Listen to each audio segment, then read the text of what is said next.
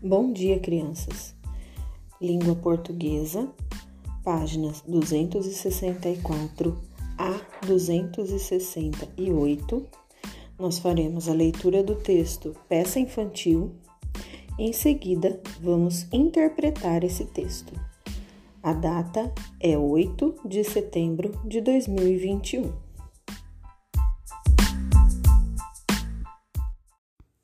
Página 264, texto Peça Infantil.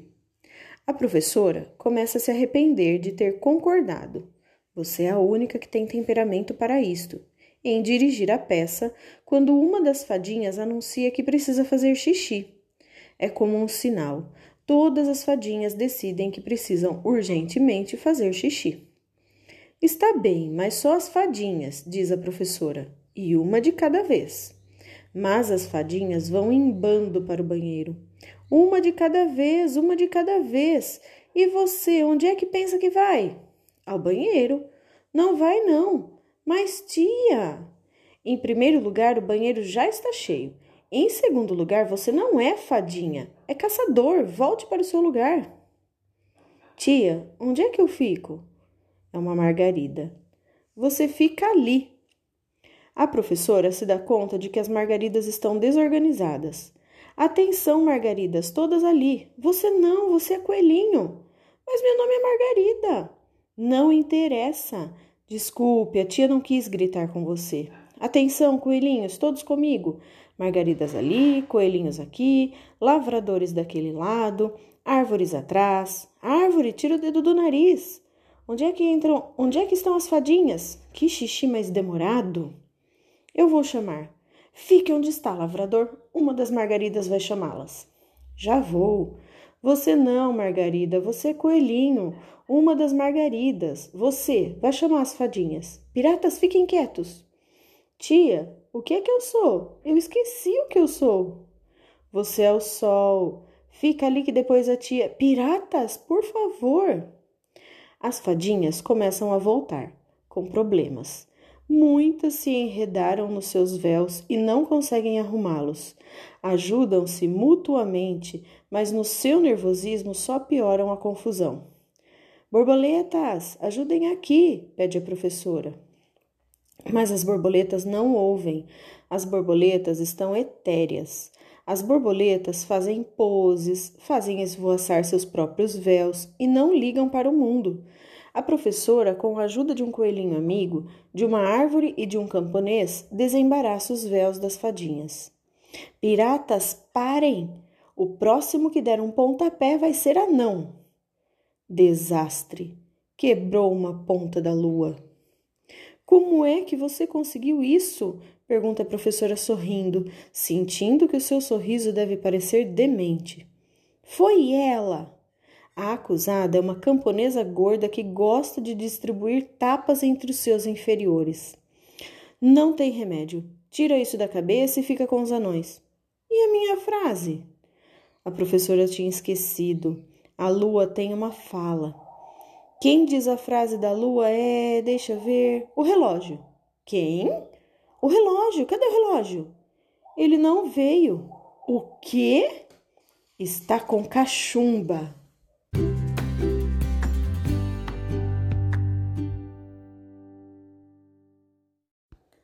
Ai, meu Deus! Sol, você vai ter que falar pela lua. Sol, está me ouvindo? Eu? Você, sim, senhor, você é o sol. Você sabe a fala da lua? Me deu uma dor de barriga. Essa não é a frase da lua. Me deu mesmo, tia. Tenho que ir embora. Está bem, está bem. Quem diz a frase da lua é você. Mas eu sou caçador. Eu sei que você é o caçador, mas diz a frase da lua. Eu não quero discussão. Mas eu não sei a frase da lua. Piratas, parem! Piratas, parem, certo? Eu não estava falando com você. Piratas, de uma vez por todas. A camponesa gorda resolve tomar a justiça nas mãos e dá um croque num pirata. A classe unida avança contra a camponesa que recua derrubando uma árvore. As borboletas esvoaçam. Os coelhinhos estão em polvorosa. A professora grita: Parem, parem! A cortina vai abrir todos os seus lugares, vai começar.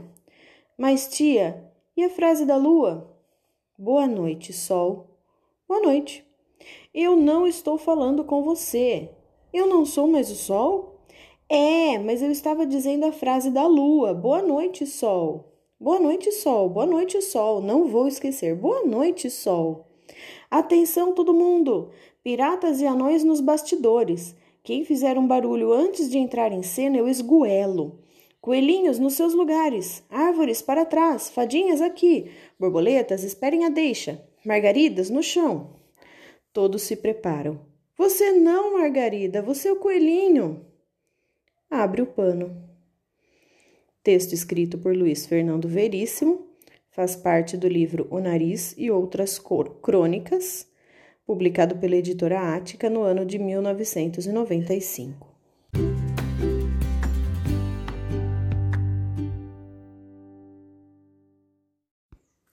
E aí, pessoal, gostaram de reler esse texto? Bem legal, né? A gente acaba se identificando porque são professor, são não, né? É uma professora, são alunos, aquela loucura pré-apresentação, os alunos que não entendem, a professora que não sabe com quem fala direito. Dá até uma nostalgia dos eventos que a gente fazia na escola, né? Que logo, se Deus quiser, em breve faremos novamente. Agora nós vamos para a interpretação desse texto, vamos entendê-lo um pouquinho melhor. Na atividade número 2, da página 266, nós vamos apenas refletir. Responda. Letra A. Na sua opinião, os textos O Rei Careca e Peça Infantil foram escritos com a mesma finalidade? Justifique. Lá atrás, meses atrás, nós estudamos o texto O Rei Careca e nós entendemos que o texto O Rei Careca foi um texto escrito para ser encenado. Né? O texto Rei Careca, ele é uma peça de teatro. Então, nele aparecem as rubricas, lembram? Que são as informações é, para cada personagem, como deve entrar, o que deve fazer, qual a posição. Nós temos lá os nomes das personagens antes das falas. Então, ele é um texto que foi escrito para ser encenado. Já o texto peça infantil, ele não é um texto teatral. Ele nos conta a história da organização de uma peça de teatro infantil. Ele é, na verdade, uma crônica, né? Que é um texto que traz um fato da realidade de uma forma divertida, né? Ele traz de uma forma divertida, nesse caso, é, a, a toda a preparação de uma turma de crianças que ia apresentar uma peça infantil. Então, apesar da temática dos dois textos ser semelhante, que é o teatro infantil, um foi escrito para ser encenado, que é o Rei Careca, e o de hoje, peça infantil, foi escrito para nos contar sobre a preparação de uma turma de crianças para se apresentar em um teatro. Letra B. Na sua opinião, a crônica peça infantil poderia ser adaptada para ser uma peça de teatro? Que mudanças teriam de ser feitas? Então, aí é uma opinião pessoal, né? Cada um vai pensar: daria para fazer uma peça de teatro com essa crônica? E se você concluir que sim, que dá para fazer uma encenação com essa crônica, aí a gente precisa pensar é, nas adaptações que teriam que ser feitas para que essa crônica se tornasse um texto teatral, né? O que seria necessário fazer? Precisaria tirar as falas do narrador, porque num texto teatral nós não temos fala do, não temos as falas do narrador. Nós teríamos que colocar mais falas de personagem, né? Lá no comecinho da história, os personagens precisariam é, ter falas que explicassem toda a situação, todo o movimento, né, do ensaio de uma peça infantil para que o público conseguisse entender isso. E teria que colocar as rubricas para que os personagens soubessem qual o estado de espírito, a posição, como que eles deveriam se movimentar no palco, certo?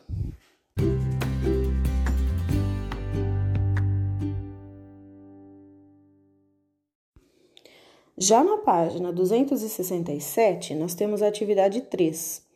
Como estava o estado emocional da professora? Marque. Nós temos três opções aí.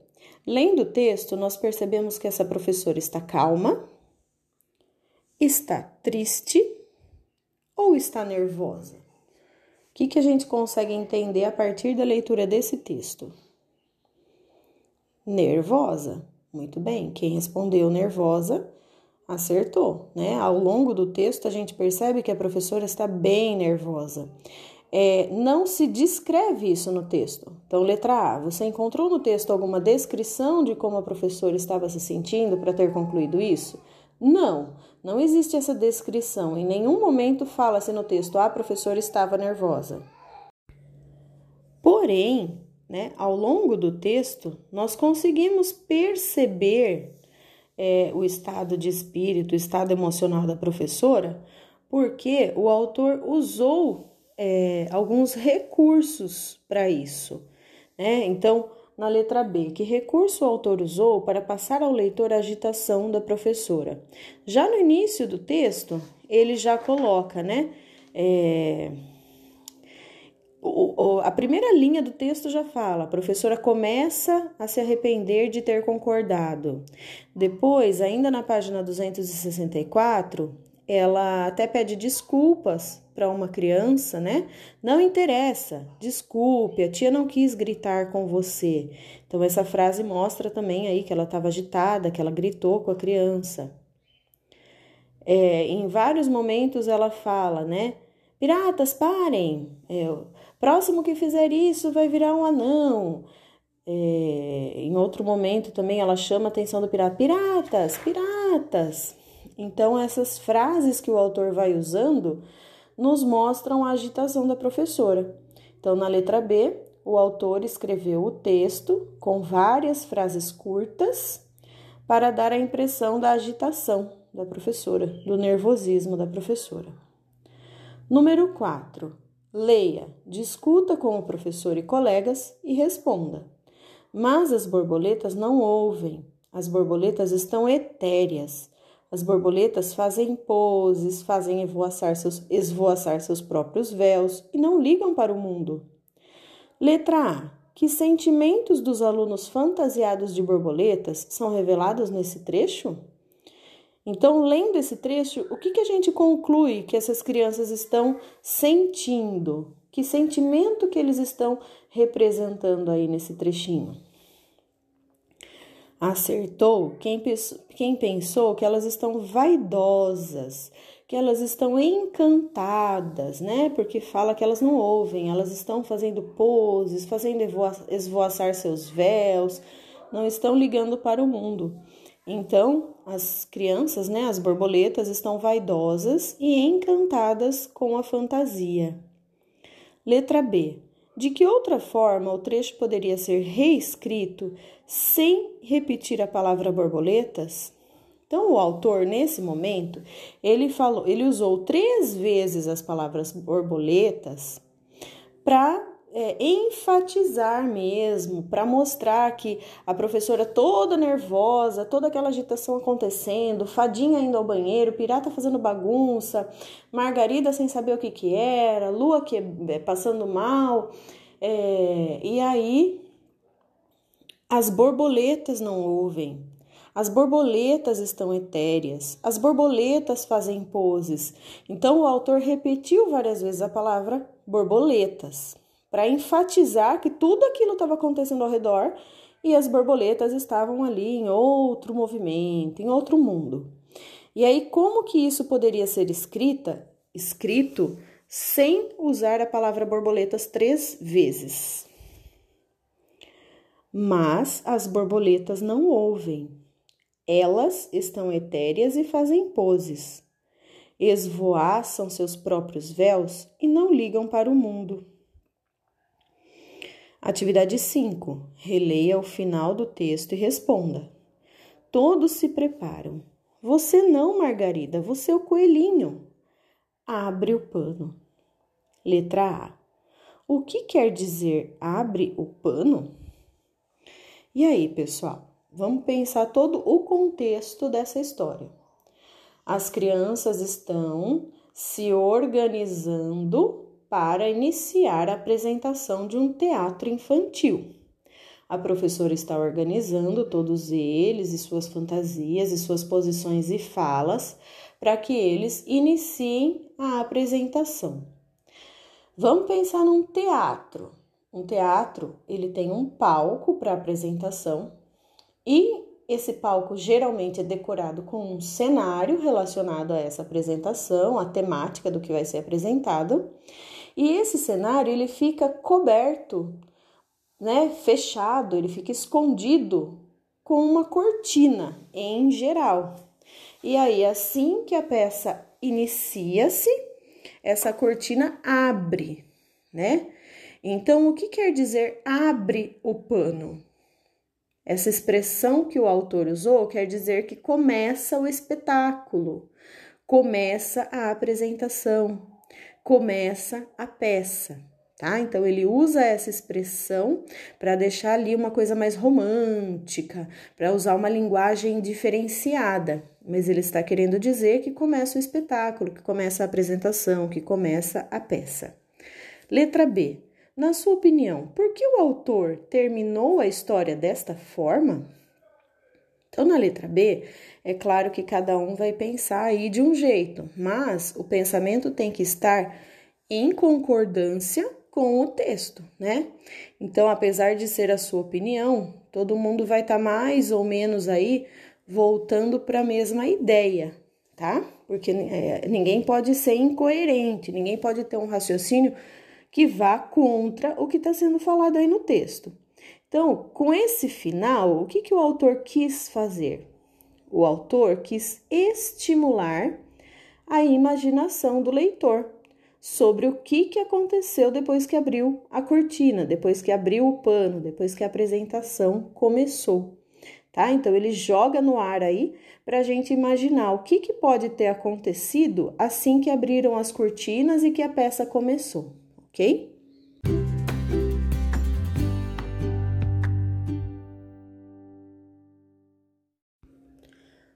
Vamos agora para a página 268, letra C. E o que você acha que os espectadores viram ao se abrirem as cortinas? Aí vai da opinião de cada um, do que cada um imaginar, mas, se nós formos seguir uma linha de raciocínio de acordo com o que foi passado no texto, vamos pensar. As fadinhas tinham chegado do banheiro, estavam todas enroladas nas suas fantasias, todas presas lá nas suas asas, nas suas, nos seus véus, e todo mundo tentando ajudar todo mundo. A lua já não estava mais lá. É, quem tinha que falar a fala da lua já não sabia direito a fala da lua. A Margarida que se chamava Margarida, mas era um coelhinho, estava lá confusa de qual a função dela. Os piratas fazendo bagunça, a outra coleguinha batendo nos outros. Então, se a gente for seguir essa linha de raciocínio, o que, que a gente imagina? Que a hora que abriram as cortinas, os atores, né, as crianças, os personagens ainda não estavam organizados e aí, né, o que você acha que os espectadores viram? Os espectadores viram uma turma de crianças desorganizadas no palco. Se a gente for seguir a linha de raciocínio de acordo com o que foi passado aí ao longo do texto. Atividade 6. Explique o significado das palavras em destaque nas frases. Se necessário, consulte o dicionário. Letra A. Atenção, todo mundo! Piratas e anões nos bastidores. Então vamos lá, a palavra em destaque é a palavra bastidores. A palavra bastidores significa o quê? A palavra bastidores significa o espaço que vai ficar atrás do palco. Né? Então, os piratas e os anões, eles deveriam ficar no bastidores, eles deveriam ficar atrás do palco. Por quê? Porque muito provavelmente eles não seriam os primeiros a aparecerem na, na, na peça, tá? Então a palavra bastidor é o espaço que fica atrás do palco, onde os, os personagens ficam ali aguardando a sua vez de entrar. Letra B. Os coelhinhos estão em polvorosa. A palavra em destaque é a palavra polvorosa. O que significa a palavra polvorosa? A palavra polvorosa significa uma grande agitação. Atividade 7. Leia e responda. As fadinhas começam a voltar, com problemas. Muitas se enredaram nos seus véus e não conseguem arrumá-los. Ajudam-se mutuamente, mas no seu nervosismo só pioram a confusão. Como você imagina que foi essa ajuda mútua? Que será que significa aí essa palavra mútua? O que será que o autor quis dizer quando diz que eles ajudaram-se mutuamente? Ajudar mutuamente significa que um ajudava o outro ao mesmo tempo, então um ia ajudando o outro a desembaraçar os véus e sair daquela confusão. Não tem remédio. Tira isso da cabeça e fica com os anões. Qual é o significado da expressão destacada? Então, a expressão destacada é a expressão não tem remédio. Dentro desse texto, em algum momento, faz sentido ter remédio? Esse texto está falando sobre saúde? Está falando sobre médico? Está falando sobre doença? Não. Mas a expressão não tem remédio foi usada aqui no sentido de dizer que aquele caso não tinha solução, não tem cura, não tem jeito. Então, que ele ia ter que tirar aquilo da cabeça e ia ter que ficar com os anões, tá? Qual é o significado da expressão?